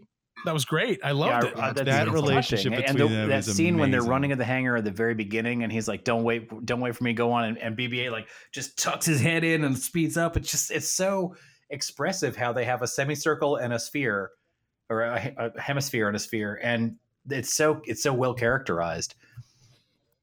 it was great when he was putting his uh, little uh, fingers in the dike, plugging the the. Sp- and it worked. It works. I love it. And also, Yeah. speaking of callbacks, uh, Yep. the targeting system still looks very much like the targeting system we first see in A New Hope and the and the Falcon. You know the the the, the ray lines. It's it's Yeah, great. It's That was awesome. there's just nothing Which is I accidental in this that. film. There's everything is Yeah. is so well constructed. And speaking of well constructed, I'd like to hear what this august group of personages feels about Rey's force vision in the cave. I thought it was a past, present, future merging together. Uh, that we they were trying to give us that, um, like with Rey snapping her fingers and it like doing that whole like like all going through and how she was talking. I I felt like they were trying to give us a visual of what it was like to be within the past, present, and future all like all at one deep, time. Like how time isn't linear. I was more like they were. I was more on the surface with with uh, my analysis and yours. I give props to you on that, but I just love that, like how you know there were just rays every like in a straight line. I thought that was so cool and so weird. And then when she said that, um, you know, this has to this has to end sometime, and then we see you know the camera just going past everything, and then she says, "Show me my parents," and then it's her which I mean that kind of gave me the first clue. Eh, she's probably a nobody because if it so, but I love that. That was so cool and so weird. Props to Rian Johnson. He he just he created one of the weirdest, most awesomest Star Wars movies ever. Yeah, it was very interesting. You know what? I got a question for you guys. We got a, uh, I got an email from Caitlin Rackley. She's from the group, and she asks a question. And maybe we can go around and see what you guys think about this, because we haven't really discussed this. She says, "I have a question about the force bond between Rey and Kylo slash Ben. How could he be somewhere else and see her? What do you guys think about that? About Snoke's manipulation of of binding them through the force?" the first mo- the first incident of that gives us foreshadowing of Luke's death. Because I, I at, at first when Luke died, I was like, "What it is?" I mean, I always make the joke that Padme died of a, a fatal inconvenience of the plot. Because I uh, was sorry, Padme, we need you to die, so you're just going to die. And then I thought, well, maybe that's hereditary, and I actually made a joke about that online, which you know got some traction. But at any rate, the very first thing Kylo says about this, you couldn't be doing this alone. The effort would kill you. And turns out he was right because that's obviously you know Luke just exhausted himself projecting himself that far that vividly that kind of thing so um I, I don't know I think Snoke explained it pretty well he established a bridge between the two so that he could stoke Kylo's insecurity knowing Rey would see it and knowing Rey would act on it and deliver her deliver herself right to the throne room. Now, Snoke being so powerful, he could do it to two people. But yet Luke died just doing it for himself. Do you think that Luke Well, kind did of cut off- gave up type thing and He said, I need to become uh, one with the Force at this himself out in point? Or this one, not only was he, because that's the one thing. Like those two were just like talking during their uh, uh, uh their their force bond. Luke, um, Everybody saw him. Yeah, everyone He saw him. He's Leia the interacting Sabacc with them. dice. He's he was there. Yeah, yeah. yeah. That's And yeah. That was Yeah, he another- was doing a another lot of important projection. thing- Sorry, Chris. Just I gotta p- point this out real quick. Another important thing to remember is that he he actually says he cut himself off from the Force. So this using doing um astral projection, I think it's called. Um, that power exhausted himself so much because that was probably the first like real huge force power he used in you know who knows how long. So I'm not surprised he died the way he did. Yeah. And what a heroic sacrifice, just like his dad did. Luke sacrificed himself to save the to basically to save the resistance, and that's just what Anakin does at the end of Return. True, true, yeah. Now the circle is complete. I was once the learner, but It now is- I. See you around, Yeah. kid. Oh, I, I, love gotta, how I gotta said, say, "See I, you at first, kid." I kind of thought it was That again was the cynic in me, and and Rian Johnson has broken me of this, or at least taught me that I got to relax. The cynic in me, Luke shows up finally to the resistance base, and and I think, oh great, I'm glad you had time to get a haircut and trim your beard. but no, he projects himself as he remembers himself, as he would most like to be seen. He or how or how they remember him. Well, I'm don't don't forget he had to use some of that just for men Uh, too in his true. That's beard. Daniel's joke. Ah, now, that's- my that's my mine. joke is that Luke Goodbye, Mr. master of Graybeard. That's mine. No, oh no. Oh. What is that? Kérastase is a brand of high-end hair care products. Ah, okay. If you're- I thought it was. Yeah, if you're as if- familiar with thought it was- Teräs Käsi, that's a, a martial arts style. Yeah, no, I thought it was some Star Wars thing, Brian. No, I was like, oh, cool. well, I'm gonna learn something awesome. All right, so No, you're a little young for this, thing. Connor, but there was a video game for the N64 called Masters of It's as if a Teräs Käsi, thousand which is a martial It arts. was really bad. yeah, it was terrible. Don't don't don't, don't look Oh, for it. In, in Chris, in what universe could a Tusken Raider go up against Return of the Jedi era Luke and win? Oh, it could happen. Gaffi stick for Sharon lightsaber? hat. That's fine. But at any rate, I'll uh, Like if I'll send you the link. Connor, I'll send you the link, Connor. It's a it's a, a good one. Okay. don't, don't watch it. So at any rate, Okay. that's that's a, a joke. That's a joke for the, the fans of high end hair care products out there. The overlap. Yeah, you can is never probably unsee there. it. Gotcha. All right. Well, Chris was. I'm sure. Well, I'm sure not all three of them but are he- excited that you dropped that. Oh, reacted. yeah. I you got a reaction, all right. let, me, let me let me ask you guys this. Um, Oh man, I, I know that, like I said before, we can't even tell where where it's going to go from episode eight. Like what could happen, Episode Uh, nine, the- you mean? uh, where it could go f- uh, from episode eight. Oh, into- okay. Oh, okay. um, like I think one of the things I'd like to see is maybe a time jump, and like you know these guys are all like you know Finn and, and Rey and Poe and everyone they're already in the thick of it. They're already in their positions, and this is their movie going forward. Um, what I'd like to see from or what I think may happen as far as uh, Kylo Ren uh, goes. I'd like to see that first order almost operate sort of like if you remember from KOTOR, like the Sith Empire, where they, you know they, they could be like he's at the head, and then maybe now we're going to see these Knights of Ren, and they're going to be like his top generals, that sort of thing. So we have military and mystic, and so many more like working together. Uh, and he's just got this this big fighting force. And I still think he's going to be slightly unstable, you know, maybe. But what do you guys think? I think that's pretty much a guarantee. That dude is off the chain right now, and I don't see him getting any better. I love that he was like Um, fire every gun on that man. and like even More. and I mean even Hux, like you would think like the madman that he is that shoots the Star Killer base to blow up the whole Right. Republic. He's even like, dude, that's Like, a I really- I little wanted- excessive. I really wanted to yell out, Enough! "Good shooting, Yeah. Tex!" Like right on there, Like, I think you got him. Yeah, right. And how awesome was it when Luke Yeah, he walks that through the cloud and he just brushes his shoulder off so like, "What's up now?" But where, where else do you think they could That's go all you got? past uh, episode eight for like for this last film? Uh, I- I'd like to see a jump, see some time go by. Um, you know, see have have I- Kylo get a yeah, little yeah, time in the in the big chair. General Yeah. Dameron. that works. Yeah, I would think that maybe they would ha- maybe utilize that time jump or some time to lapse to maybe build up the you know. forces. 'cause- They've got unused. yeah, that. But I mean, read. Leia's going to have to. I mean, what are they They've going to do? They're not going to CG her, right? I mean, that would just be tacky. I think. Um, Yeah, they're gonna Brandon uh, Lee. they can't do uh, that. She's know, the already crow never her. mind. Uh, someone was saying the uh, someone was saying to me at I'm work today, like, what was if uh, it's reference. explained that, like, in the in the opening crawl, that Leia's passed? Do you think that, that would piss people off? I mean, there's really nothing they can do if they're not going to do a CG version of her. Uh, they'd have to either do that or mention it somewhere in the film early on. Yeah, you know that's that's interesting. I don't know how they would do it. I don't think that They could. I don't think I'd have an issue with that myself. And and and use her that way. Like you don't have to CG her, but you could use her as a hologram. Yeah, it would be. I mean, to be honest with you, the That Tarkin, I think people Yeah, were, were rough on that. I thought that was fantastic. Those guys did a great job with that, man. My buddy didn't even Yeah. know.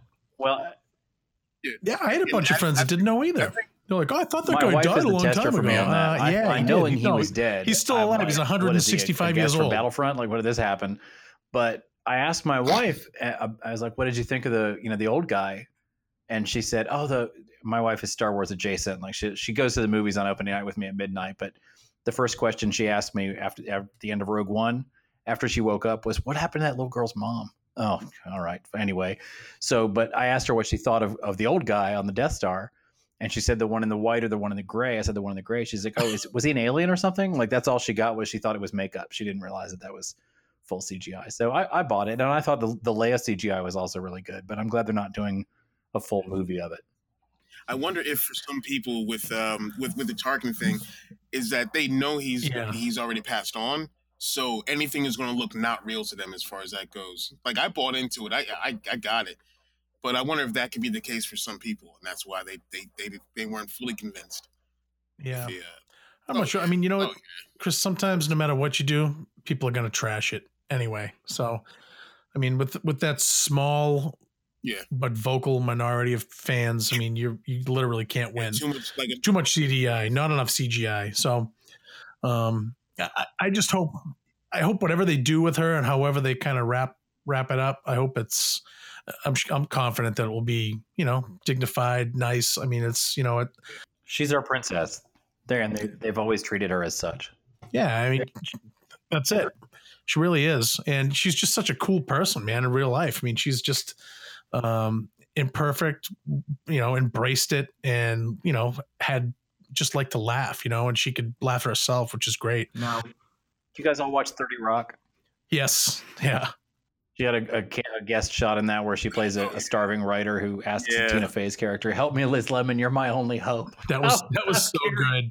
That was funny. That's I like have to. Totally this isn't her. exactly Star Wars, but it is Carrie Fisher. There's a line in Postcards from the Edge, the the film and the book, which is uh, about Carrie Fisher's life growing up as Debbie Reynolds' daughter. She at one point, her mom chastises her for being, you know, you're just.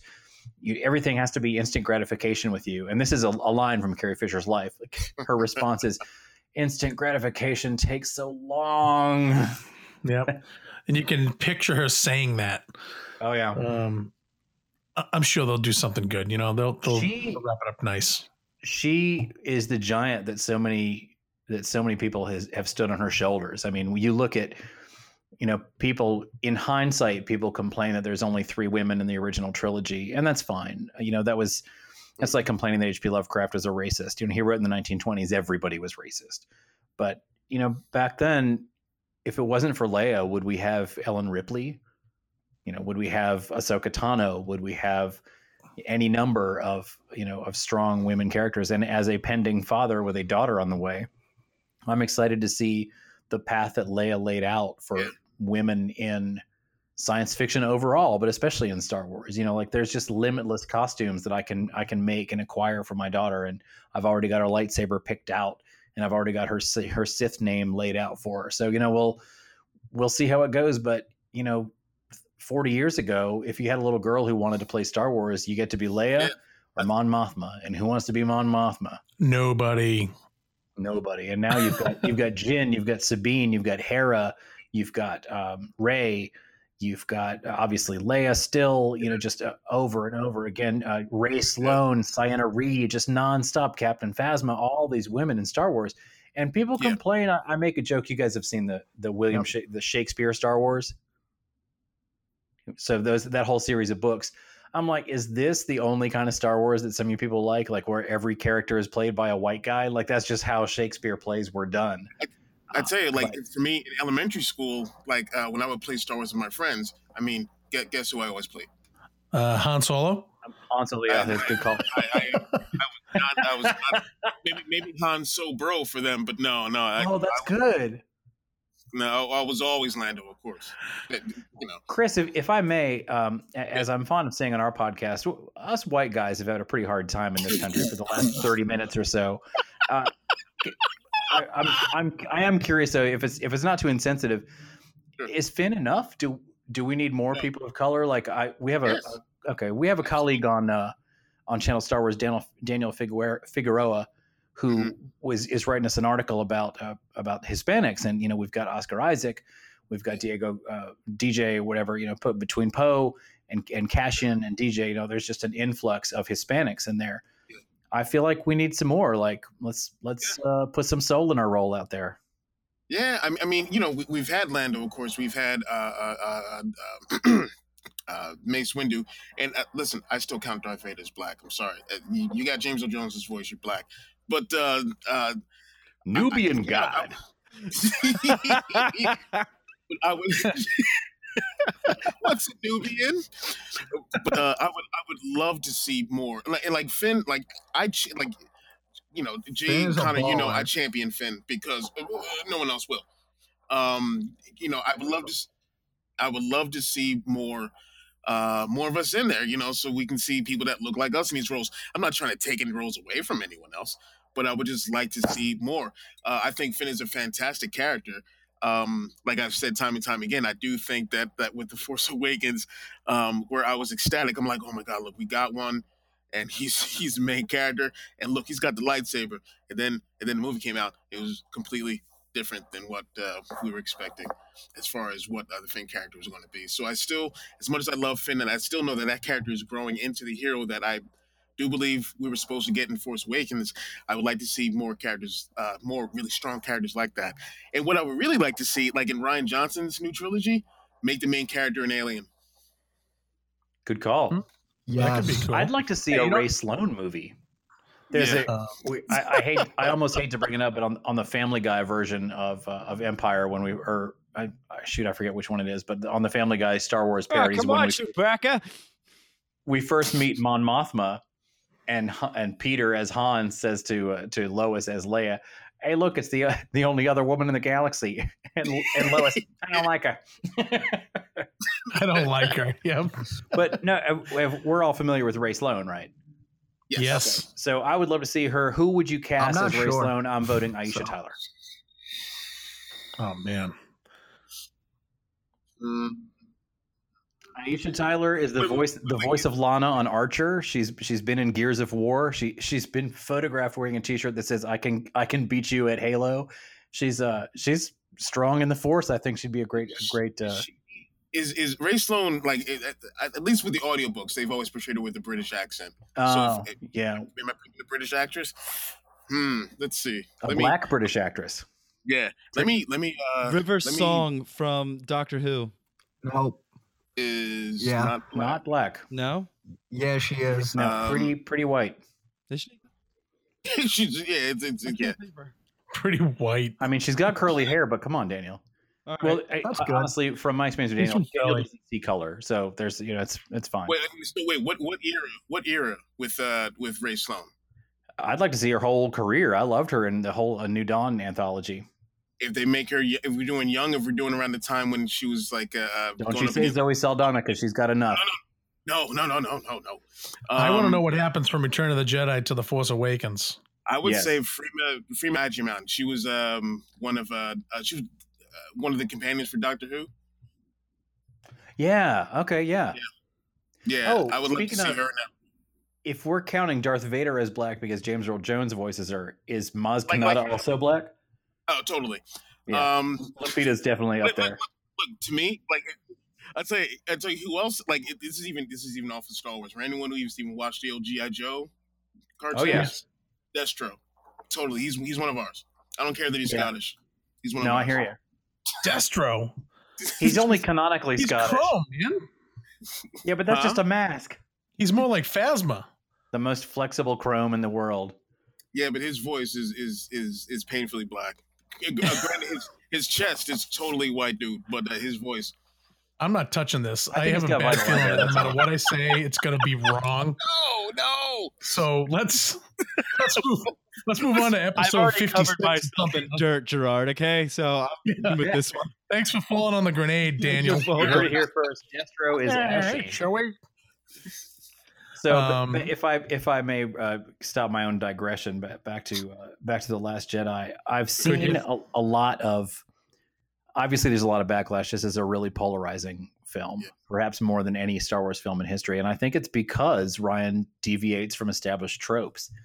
We love nothing more than bland predictability, and when we're given what we when we're given something that we expect to be one way and it's not that way, I think Star Wars fans more maybe more than any other franchise, any other fandom I'm aware of. You know, like when a new Harry Potter movie comes out, you don't see people wishing death and destruction on J.K. Rowling because you know because Luna ended up dating Neville. You know, like it's just not it's not how That's- it works. But us, you know, like I compare it to uh I compare it to like an ice cream. You know, it's not a matter of I like butter pecan, you like chocolate. Well, screw you because you're wrong and chocolate is the worst. And, and screw chocolate. I, I hate chocolate, and anybody who likes chocolate is stupid and should die in a fire. Like, why? Like, if you don't That's like the movie, it's, it's okay. It's all right if you don't like the movie. It's not. Maybe it's not for you. But you know what? Here's an idea. If you don't like the movie, don't watch it again. Right. Don't complain to me about it. I posted an article today from CNN Money that uh, indicated that. So, if you guys have probably seen the na- same numbers, but by, by now, whenever this posts, the first weekend of the Last Jedi, it made about 220 domestic, 220 million domestic, 450 uh, million worldwide, and that is the second highest Thursday opening, the second highest opening day ever, second Only, only, to, only to what movie, to Brian? Force Which movie? Awakens. Yes. So I posted that article, and and by the way, it hasn't opened in China yet. So January fifth, those numbers are going to go up worldwide. Yeah. Um. Oh, So on January Score 6th, we'll all be able to download Blu-ray copies from the internet. Uh, Yeah. so you know, co- with that in mind, uh, you know, I, I posted that information. Cinema Score of A, by the way, Cinema Score uh, uses in-person interviews with people coming out of the theaters. What is it, a ninety-six percent critic score on Rotten Tomatoes and a fifty-three audience score. So bots. Now that is due to yeah bots exactly, and there's entire Facebook groups dedicated to let's make fake accounts and post bad reviews on Rotten Tomatoes just to make it look bad. So anyway, I posted that, and one of the first responses when some someone who I thought they were kidding, but I, I discussed it with them and they appear sincere. A lot of those numbers are from people who went to see it a second time because they couldn't believe that piece of garbage was real the first time. Really, that's that's what you're going with the Ridiculous. but I, I I think that's that's an interesting thing we're going to see. I'm interested to see the numbers next weekend because I Brian, think did it's you a, ever did you ever watch the other guys that movie with Mark Wahlberg and Will yes, Ferrell? I did. It- It's kind of like the logic behind Mark Wahlberg's character when you know I learned ballet so I could I could make fun of the fairies down the street type thing. Right. You know, I, saw- I saw it twice because it sucks. You know, perfect. this movie's terrible. I'm gonna go see it the third time so I can complain about it. Right. Right. That's Okay, funny. bro. So I'm interested to see how that movie will uh, how it will do next weekend because I think it's obviously we all enjoyed it. Um, I haven't met anybody who didn't think it was amazing. Uh, I've seen online a lot of people who m- one of my favorite reviews. Somebody said Disney has ruined Star Wars. The Mhm. whole saga is spoiled for me. A crime has been committed. Five out of ten. Really, five? it seems It was that bad, and they gave it a a five. five, right? That seems funny. Like, what would it take for it to be a two? It destroyed my life completely. I'm gonna give it a five. Yeah, six six tops.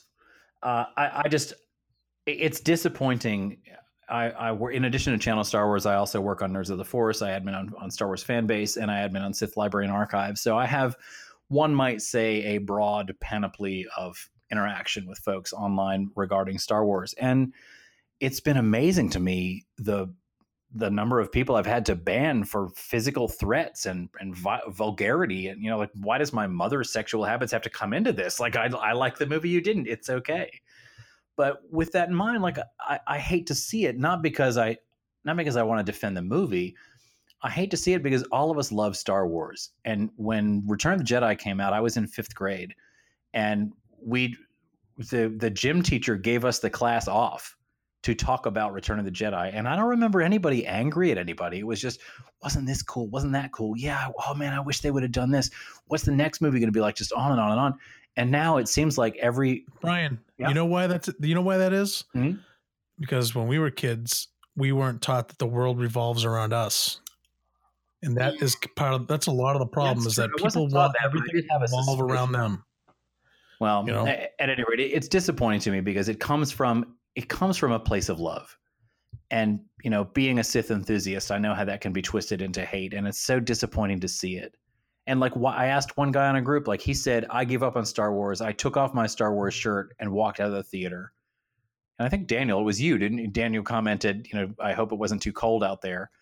yeah. And uh, the guy's like, it, and the guy says it was it was worth it. He's saying it, it was worth it because you know I'm not I'm not representing Star Wars anymore. And I asked him, I said, why are you in this group? And he said to to wait until uh, to to wait to see people uh, come come around on Last Jedi. Uh, well, that's not a good reason. So guess what? He's not in the group anymore. So, at any rate, I, I didn't mean to go on about that so long, but I, I am interested. I, I didn't want to just monologue there, but I am interested in, in hearing. Have you, have you guys? Do you think that seeing people's pe- seeing people's lack of appreciation for the series No. or for the movie rather has that colored your appreciation of it at all? No, I think Absolutely it's, not even a little it may have strengthened mine a little bit, but um, um, I it, it does sort of break my heart to see the fandom as you know just as toxic as it is, as you know, throwing out you know with all the vitriol they have towards this this movie and sometimes the franchise in general. Like it's just sad. Like I just I've always grown up just appreciating it, all of it. Not like being a blind follower or anything like that, but I just I, I just happen to like it all. And um ah, it just thanks to the internet and comment sections, it's it just it's it's just uh it, it really I- I, used to think that Star Wars fans weren't as bad as, as Star Trek fans. Yeah, we're in a different we're in a different world now though with, with the way people consume things, and you know it's part of what we talked about a few weeks ago with, with Brian and Daniel and on uh, Channel Star Wars Hour. It's everything's immediate. You know, you get responses right away for stuff. I mean, Danny Smith says this all the time. Nobody hates Star Wars like a Star Wars fan, and something sad about the way people are is that I'm not going to name this person, but there's a person who's very involved in the fandom.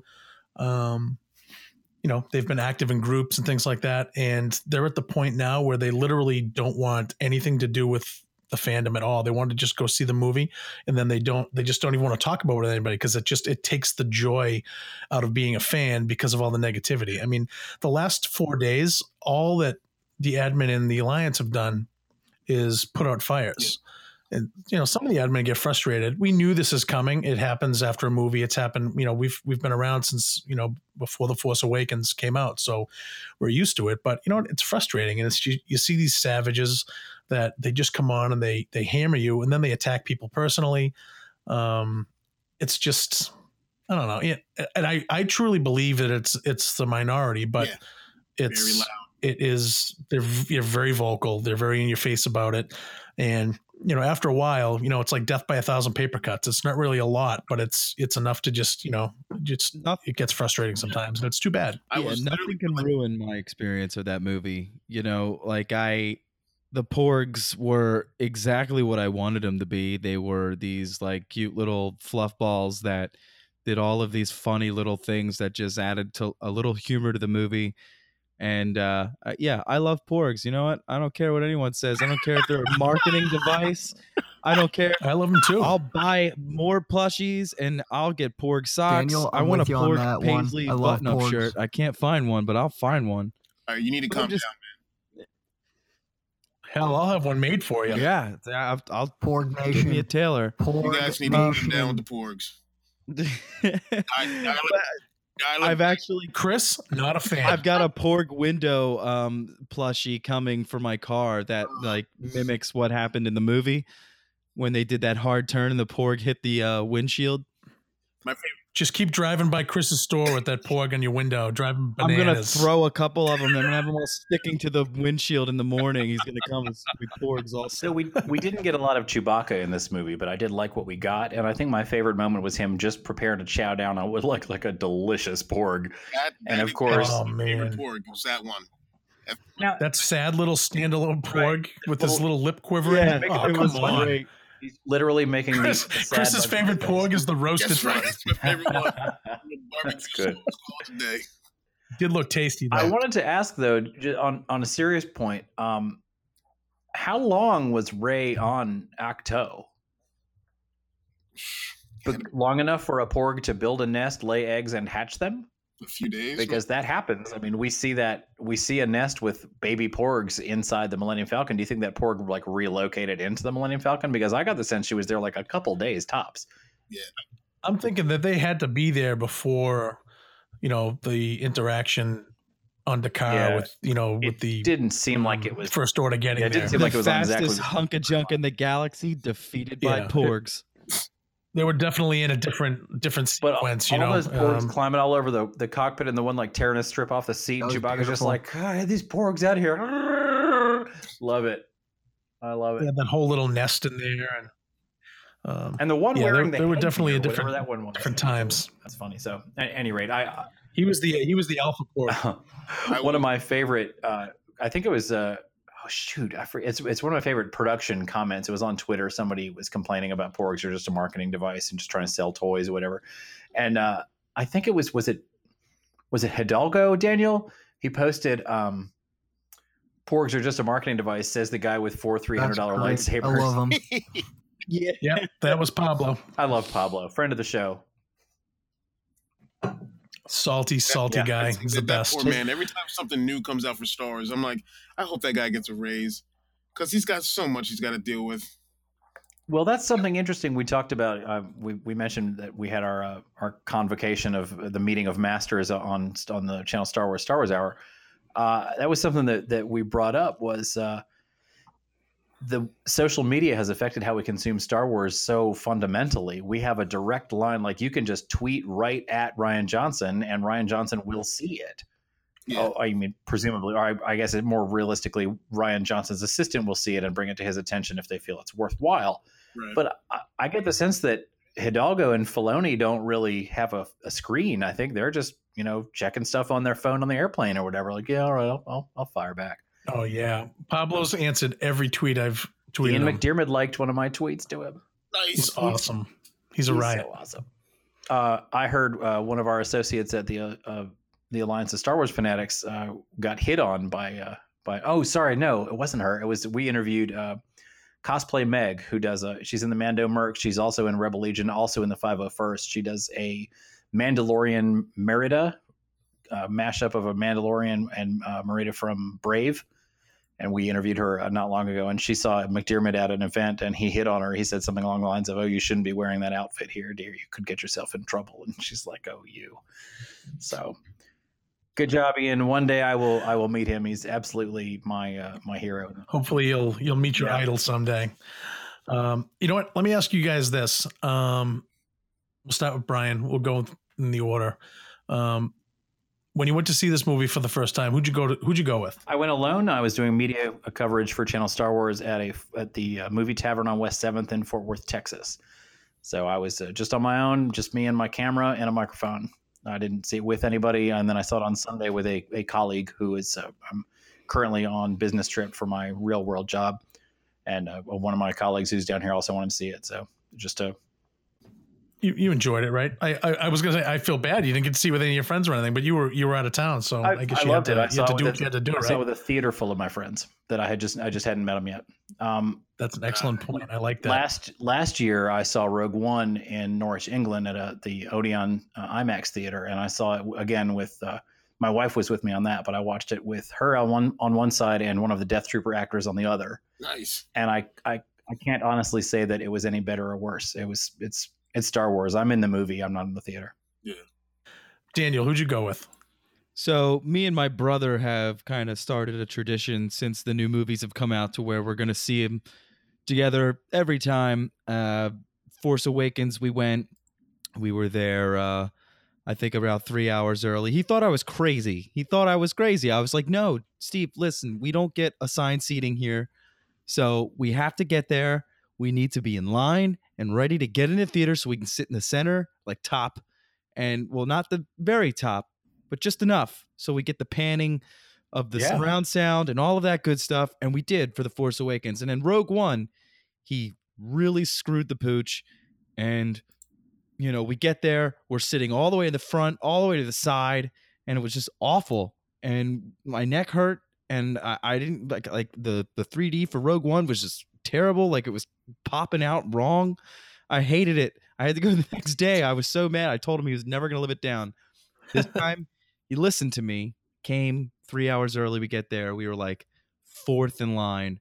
So we were able to get our good seats again and uh it, it was just it was good because like he's there and like i'm I mean the poor kid probably walks out with like bruises because i just like i slug him in the arm like every time something cool happens in this movie i was just like oh my god i, I just like kept hitting him I'm here to say I um, haven't watched a movie excitement. with Daniel, but we were at Star Wars Celebration for the Last Jedi uh, panel, and uh, and i kept grabbing his and. Daniel is a, a is a slugger. Uh, by by no means is he exaggerating that.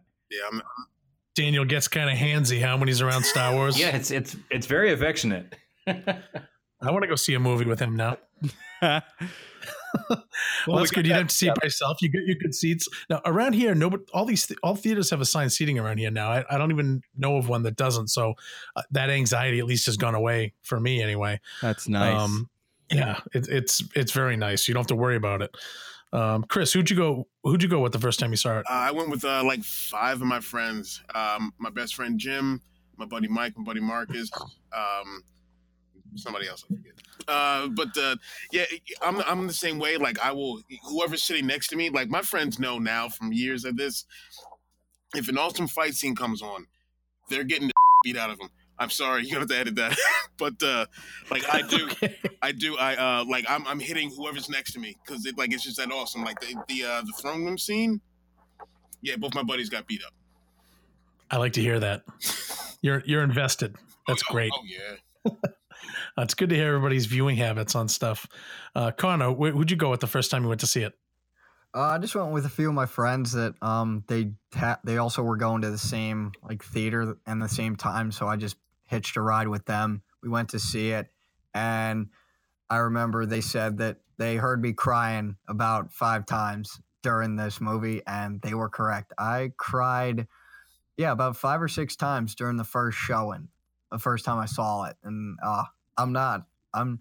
I'm not gonna say I regret it because I, I get emotional with Star Wars. So, yeah, that's really it. I mean, and then I saw it today with a few of my friends, and they never, they didn't see it. This was their first time, and we discussed it and everything after. So it was great. Connor's very emotional, but we're going to harden his heart in the Alliance of Star Wars Fanatics. Go. You have, we're gonna we're gonna make you numb, so you won't you won't you'll never cry again. No, th- uh, you- this guy- yeah, you have. yeah, this guy. Oh my goodness. Connor's already a weapon. You saw him today. Like, he's already a weapon. This guy. Yep, our it's paying off all our hard work. I have uh, I, I started a little tradition back in 2015. Um, when the Force Awakens came out, I decided I was going to use my superior negotiation skills and secure an entire theater for a lot of friends. And I have done that for Force Awakens, Rogue One, and now for The Last Jedi. So on Thursday at seven o'clock, we uh, I'm sorry, seven thirty, we had 130 of my closest friends all get together. Um, we meet at a restaurant next door ahead of time. About 75, 80 people came to that. Um, all the kids, I make up lanyards for them. Um, people come dressed up. It has really become something pretty cool. I think that my my kids will remember that, um, especially my son. He's a huge Star Wars fan and he's eight, so he's at that like perfect Star Wars kid age.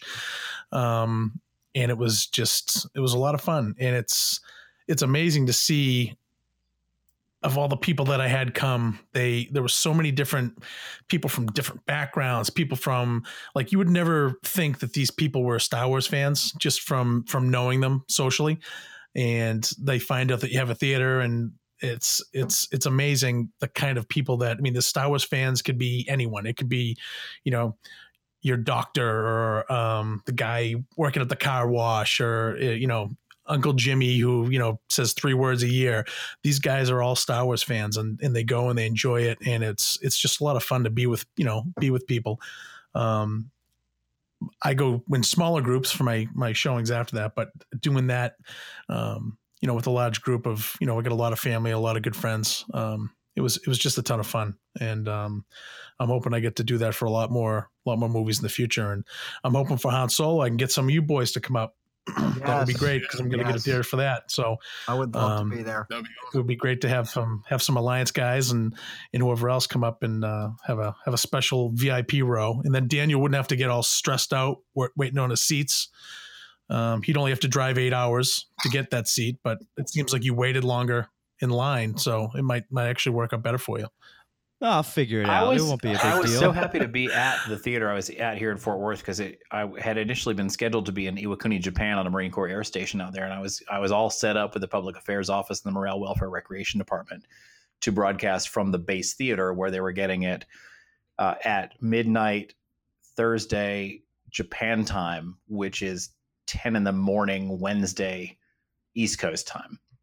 So I was going to see it mm-hmm. 12 hours ahead of any of my friends, and I was all set. I was going to wrap myself in the flag. Hello, this is Brian with Channel Star Wars. We're talking to the soldiers, sailors, airmen, and Marines sacrificing their freedoms to defend yours. Let's see how they like the movie.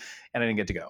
So instead, I was at Fort Worth. I had to kind of scramble to, to find a theater that, that would let me come in there and broadcast. And I mean, I walked in and bought a ticket for the eight o'clock show, center of the theater. No, and and it wasn't the theater wasn't full. And there's maybe there's I mean there's a lot of theaters in Fort Worth, so and they were all showing Last Jedi on every screen. So I, you know, I guess it was kind of diluted, but I was a little disappointed. I didn't have to wait in line. I mean, you know, who wants to wait in line? This guy. It's exciting. It's part of the deal for me. I'd love to come over there for the Han Solo movie. I'll tell it, you- would, it would be nice to to unite, the, Yeah. uh, you know, the the Lions and form Voltron up there. It would be great to, to get as many people as possible to do that. I think it would be fantastic. I mean, up here, Brian, it was it's sold out. I mean, everywhere. So for the like all weekend, it was tough to. I like I went on to see if I could buy a couple of tickets, sold out. Um, you know, Boston is must be a, a lot of Star Wars fans, and some of these theaters are the big, you know, 20, 22, 24 screens, and um, it, I think it did pretty good up here. Um, hope, hopefully, hopefully it did. It, it sounds like money wise, it did did very well. But um, even looking this week, I was thinking about going a couple times this week, and at you know two o'clock in the afternoon, I'm looking, and I'm like, ah, I'm, I don't want to sit in the first three rows because like the back six rows are all full during the day. It's like, don't people work? I guess everybody had the same idea I did, but Yeah, you're lucky, Um, G. I don't. I mean, locally, I mean, other than Dan, who I have yet to meet, and it's pretty cool that uh, I li- I found out he lives like right near me, and Chris too. I mean, you live in Philly, right, Chris? Like a few out, like an hour. So yeah, you're about an hour or so from me. But other than you guys, not met. There's locally, I don't have many Star Wars fans to talk to, and it sucks. So I I I'm envious of you, Gerard, having all those Star Wars fans in Boston. That's awesome. there are a lot of them. But you know what? Do you We've guys got a find lot in the yourself spoiled too. by the Heck yeah. percentage of your friends that you interact with over Star Wars? I told people that, that people asked me what I went for as for Halloween, and naturally I went uh, as Palpatine. I'm in a Lucasfilm acknowledged costume group as Palpatine, Mhm. so I had my full rig on, lightsaber, and everything. So I, they just they say, "Oh, well, you know, what'd you do for Halloween? Oh, I dressed up as the Emperor. Which Emperor? what do you mean, which Emperor?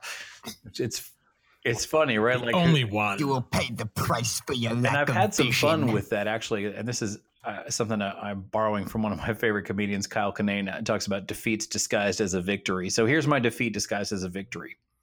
I'll tell someone, yeah, I do Star Wars costuming. I go to you know some some hospitals and, and fundraisers and things like that. Oh, really? Who do you dress as? I dress as Emperor Palpatine. And they look at me and they go, yeah, I can see that. Hey, I'm only 43. You know, like at first I'm like, yes, I'm I'm born for the role. Wait a minute. He's like, and in the cosplay community, there's a lot of less now, but there have there has been in the past a lot of body shaming, like oh, you're too fat for that costume, you're too old for that character, whatever. Um, you know, like if you if you got a couple pounds on you and you're and you're still dressing as slave Leia, more power to you, guy or girl. It's you know it's all in fun, right? So when is somebody gonna bully me? Hey, you're too young and handsome to play that character. Get out of that. it's, it's not fair. I know. Yeah, I that's play not gonna happen, 88 year Brian. old disfigured uh, octogen- octogenarian reptile, and uh, and you know everybody's is just fine with it. Yeah, I could see that. Screw you, buddy. with with monkey eyes. I, I never I've thought about doing the monkey eyes. I, I've always wondered about it'd be interesting to uh, to do that. Although I have a costume idea, and for your listeners out there, I'd love to share this. Any of you costumers out there, please steal this idea because I'm not going to do it. Here's what you do: you get a episode three Anakin Skywalker costume together. Really get a really good quality one. Get get your lightsaber, get the gauntlets, the whole little tunic, and all that. Do your hair. Really do it upright. Maybe not the hair, because then you get a white morph suit. You guys familiar with what a morph suit is? It's like a stretchy uh, yeah, full yeah. body suit. A Power Ranger thing. It's a stretchy full body suit that like you can you can it covers your face. You can still see out of it because the the fabric is is thin enough. So you wear the white morph suit under the Anakin, and you are Menakin Skywalker. Hmm. So I like it. anyway, you guys out there, take that. I actually run like with that. it. I'm sticking with Palpatine. You have just listened to the Alliance of Star Wars Fanatics podcast. Uh, that was Brian and his heart. No, I'm just kidding. Um, well, it seems like you guys, everybody liked the movie. It was, um, I loved it. What are you talking about, just G? don't see- I loved it. What's not to like? Yeah. Ask. I've asked people what specifically they don't like, and I've and I have yet to see one specific. It sucks. What sucked about it? The plot. What What was bad about the plot? It sucked. Okay, so Like, now no- we're back to square one. nothing Like they just they've Great. right, and it always. so many plot holes. Well, what holes were it? You know, all the holes. Uh, Okay. I don't know. I Um, really studied that movie, and I saw I, what I think, I- and I could be wrong. I got to watch it a third and fourth time, but I think I did find one continuity error, which is We we discussed that. looking down on in at the bird's eye view, looking down at the salt plain just in front of the mine as Kylo is coming down onto it to meet Luke. The bird's eye view appears to show that plain is entirely red. It's just been been washed out, everything, you know, like between the battle and ships and everything, it is just red. But then when we come down to ground's eye view, Luke and Kylo are facing each other on a white plain, and it's possible they walked beyond it. It just it didn't seem like there was enough room. That's the only. I I mean, I would have liked to see the First Order send more fighters out. Like you got four Star Destroyers watching that dreadnought get torn up. Maybe maybe there's a Tie Fighter or two in your hangars you could send out. Yeah, but that's you what know I what? always wondered about. there's a willing suspension of disbelief. You know, at some point you have to realize sound doesn't travel in space. There's no such thing as lightsabers, and space magic doesn't work. Just watch the movie and enjoy it. And if you don't watch the movie and enjoy it, why do you have to take it so personally? Rian Johnson isn't sitting at home just- thinking, "Oh man, oh man, this is really this is really going to sh- Hmm. screw up Shane Moss. Shane Moss is going to be so unhappy with this. I can't wait to see what he says on Star Wars fan base. I about, can't wait." there? There is one thing when um when I Luke use that guy's real name. when Luke mentioned uh, Darth Sidious, oh, uh, it, didn't he say that he that he was also the Jedi Master that trained Darth Vader? Did he say that, or did he say like Sith Lord? He said. He said it was. No, a, he said there was, a Jedi there was also a Jedi Master. It was a Jedi Master trained trained him, him. not he was. Hmm. He must have been referring he was referring to Obi Wan, but which I still. I mean, he really didn't train Darth Vader. He trained Anakin, and then Anakin. I don't know. I've never you know. bought into that they're different people policy. Like it's the same dude. I mean, you can't change your name Yeah. and, and, and Yeah. He's the same guy, but I mean, he, you know, technically he was, you know, I guess you could just say pre Sith Anakin because he wasn't, you know, he trained Anakin, but you know, Anakin turned to the dark side after he had been trained. So, was it Obi Wan's fault? I don't know. People could probably Obi Wan argue would argue but, it was his fault. um, yeah, but I think he's his own worst critic. I don't think it was his fault. I think it's Anakin's and life. if I may touch on something, his- I think that is that's my strongest argument against Rey being a Kenobi because I I can't see I can't see Obi Wan on Tatooine in his self-imposed exile, flagellating himself for twenty years, you know, in remorse over the death of his of his uncon- unconsummated love, Mm. Satine Kryze. Oh, oh, and also everyone he's ever loved and cared about also dying. Uh, you know, he's blaming himself for that. I just can't see him like, you know what I should do is get busy. Like I just don't see it. Yeah, I think that is probably the least. I I think she'd be a Palpatine before she'd be a Kenobi. All right, I'm gonna you're gonna you're gonna be mad at me, G, but I got to tell my two arguments against Palpatine, the Palpatine connection.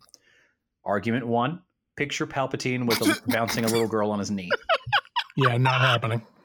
Okay, and argument two, and this is this is where this is where you go, I'm gonna lose you. Picture Palpatine having sex. Uh, Mic drop. All right, guys. Thank you for tuning in. We will see you next time.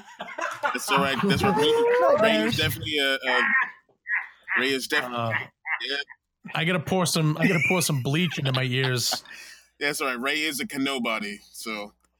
Uh, I get. Uh, can Well nobody? played. I love Well it. Nice one, Chris. nice one, Chris. There's the You T-shirt right here. there. Yep, yeah, man. Chris. Yeah, We'll make a T-shirt. I will get started on that design Oh, right that's now. gold. All right, I think we're tired. We're starting to ramble, so we should probably corral this group, this power group of guys we've had. How about we go back around one more time and use one word to describe the movie? Brian, Strategery. Daniel. Wait, no, I'm sorry. I want my. I want my. All right. Nobody got. Nobody I'm gonna likes start again. Ready? We're gonna use one word to describe the movie. great Ready, Bush. Brian? Go. Unpredictable. Good word, Daniel. Needed. I like it. Chris, Amaze balls. that's a good word. Connor, you better top it. Saga changing. That's two words.